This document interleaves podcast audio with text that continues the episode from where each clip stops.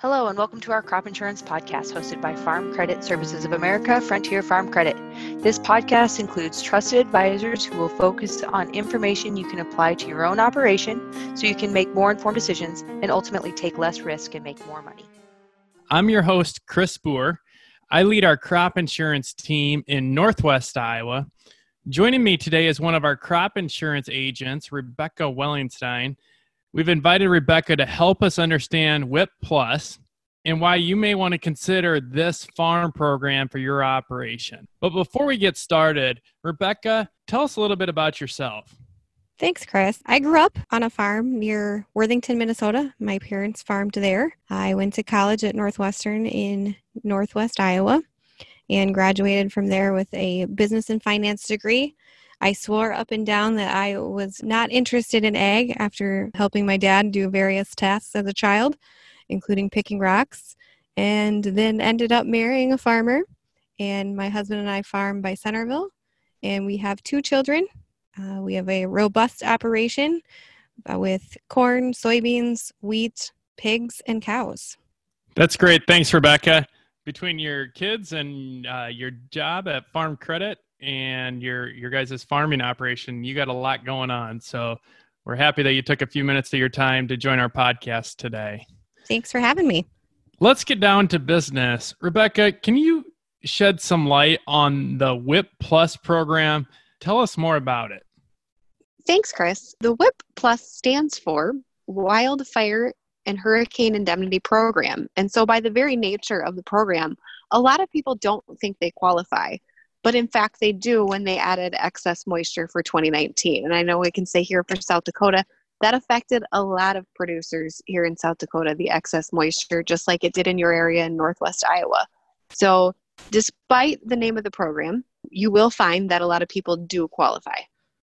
Talk a little bit more about the criteria for producers to qualify for potential payments well, WHIP is available for 2018 and 2019 crop years, but a majority of our producers are going to qualify under that 2019 crop year due to the excessive moisture clause. So, the first thing that, that you have to have to qualify is you have to be in a county with a qualifying disaster where there was a presidential or secretarial disaster declaration. And I know that's a mouthful. So, if you can go out to the farmers.gov website, uh, they have some great resources where you can look to see if your county does qualify. Now, if you're listening and you're in South Dakota, uh, you don't even need to go look because in 2019, everybody was in. In your area, Chris, I can't speak to that. Maybe you know if some of your counties were. You can also go out to this website and look. So, the other thing is if you're not in one of those counties that were declared one of those disasters, you can supply documentation to your local FSA office with that prove that your crops were impacted by a qualifying disaster event, which would then be left up to the county committee to determine if you qualify. Yeah, as I think about 2018 and 2019 for Northwest Iowa, we, we had some areas that had really good yields and some areas that had poor yields because of excess moisture and likely qualify for payments because of that. So that's good insights to know where we might potentially qualify and, and where producers can go to, to find out if they're in a qualifying county or not. Uh, the one thing I would add is for 2018, uh, we did have some producers that were able to get in for that, but th- the important thing is that they would look to see that they were along a river or some type of body of water that caused that excess moisture because the WHIP program went from being just WHIP in 2018 to the WHIP Plus program then in 2019. Good clarification on that, Rebecca, for, for both 2018 and 2019. Tell us more about the sign up process for WHIP? What do producers need to do next? Well, sign up is super simple. So all you need to do is contact your local FSA office and tell them you'd like to sign up for WHIP Plus. The one thing I would reiterate time and time again is that the FSA offices are super swamped. You know, we've had a lot of programs being thrown at these people like CFAP and other things that are going on also trying to do acreage reporting and working under, you know, we're all in different times right now with the COVID 19 going on. So everything's a little bit backed up. So it's going to take a little bit of time before you would get your paperwork or even before they get to working on your farm to see if you do qualify. That's a good call out, Rebecca, on the the workload that our FSA offices are experiencing, and it's important that producers, when they go to their FSA office, have their paperwork and documentation in order. So, tell us a little bit about what that paperwork or documentation process looks like as producers sign up and, and get ready to go to their FSA office. Well, for, there's really not a lot of paperwork that that insured is going to need. Um, there's something called a WIPR report, which your information from um, your crop insurance company should be on the WIPR report.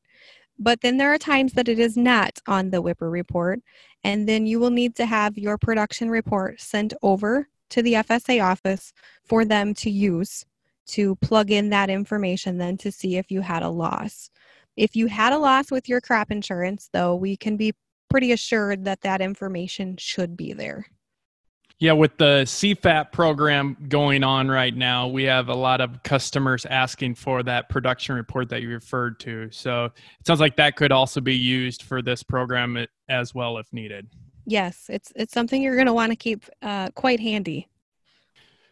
Is there a cost to sign up for the WHIP program? There is not, and I get this question a lot. What what what is the cost for me to do this? And there is no cost. Uh, it's just a program that's being offered uh, by the FSA office, and it's definitely one you're going to want to look into. We've covered quite a bit of ground, uh, Rebecca, on on the WHIP Plus program. Let's get into some of the details here on potential payments how a producer determines uh, if they're in a loss or not. Can you talk a little bit about that? You bet. So WHIP basically takes your crop insurance level and it's going to increase it. So for example, if I bought a 75% crop insurance level, the WHIP Plus program is going to act as if I purchased 92.5% coverage. So even if I didn't have a crop insurance loss at my 75%, I could now have a loss given that this WHIP plus acts as if I purchased 92.5%. So, like I mentioned before, if you did have a loss, we know that there'll be a payment coming, provided that it was due to a qualifying disaster event such as excess moisture, which is something you will have to sign to uh, when you get your WHIP application and, and it shows that there is a payment earned.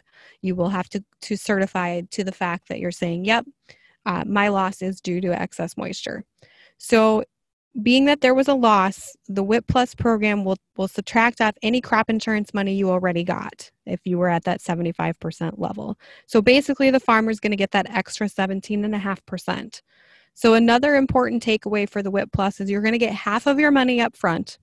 And if funds remain, that additional 50% would come after the first of the year you mentioned the the 17.5% or the additional coverage above your your federal crop insurance. And i think that's important to point out how we could have good yields even in 2018 or 2019 and producers still likely might be eligible for potential payments. Is that right? That's correct. Yep. Is there any way to determine if i got my yield history put together what a potential per acre payment might look like? We can get you a rough idea, but it's it's simply again a, a, rough idea. We have access to an Excel spreadsheet. We could punch it in and give and give you a rough idea.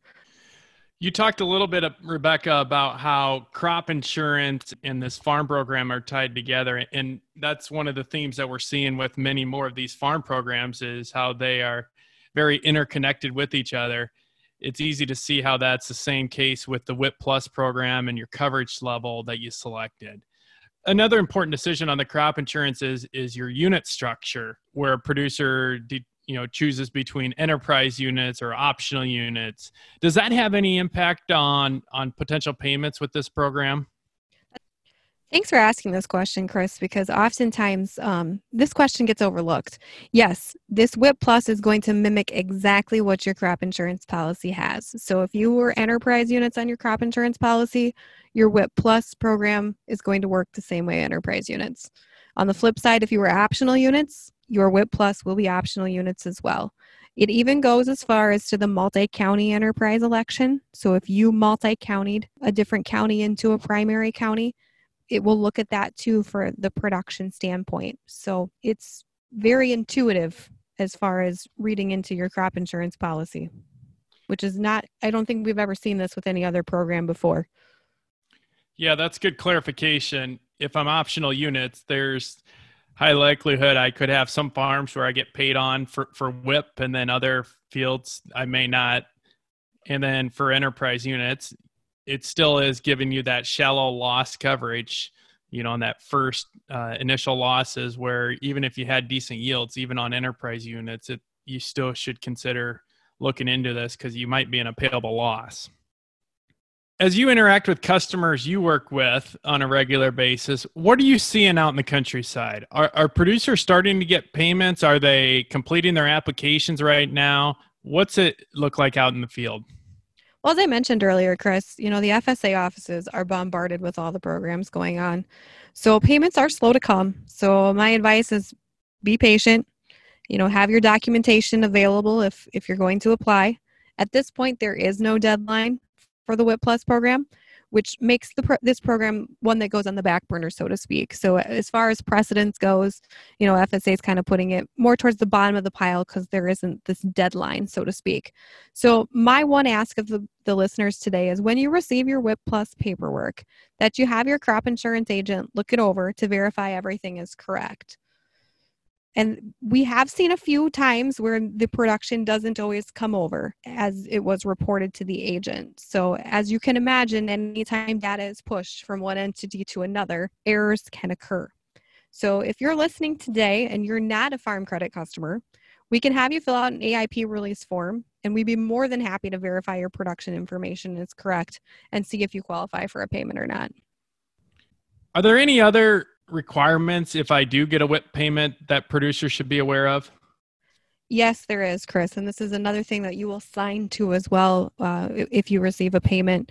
That being that you will agree to purchase crop insurance at least a 60% level or higher for the next two years. Okay, good clarification there. Rebecca, is there anything that would cause producers to not get paid if they were in a qualifying loss? Actually, there is, Chris. You know, if you had all prevent plants or any prevent plant for that matter, those acres will not qualify for the WHIP Plus program. Um, they are saying because that extra top up payment occurred, that extra 15%, that was the equivalent to this WHIP Plus, which is for just straight production losses, not for um, the prevent plant. So it's got to be planted acres and, and production. We talked about how your crop insurance coverage level impacts your potential payments for WHIP. What about for those producers that are not buying crop insurance today? Are they eligible for WHIP payments? Yes, they can be. So, what they can do is go to the FSA office. Obviously, this is the anomaly that most producers are buying insurance, but you can sign up for the WHIP Plus program, but you are agreeing that you will buy crop insurance for the next mm-hmm. two years with at least that 60% coverage level. If you would decide not to, they are saying they will come back and tape that WHIP Plus money away. So as far as, you know, what percentage they're using, that would be a really good question of FSA, but I know it is available. In summary, where does a producer go from here? Can you break things down a little bit for us? Yeah, Chris, certainly. So, step one, you're going to want to know that you're in a qualifying county. So, were you in a disaster designated county? If if you don't have the website handy to you or you don't have the internet, call your local FSA office because you're going to have to make that call anyway if you want to sign up. So, at that point, you're just going to tell them, "Hey, put me down on your list for the WHIP Plus program. I want to see if I have a loss."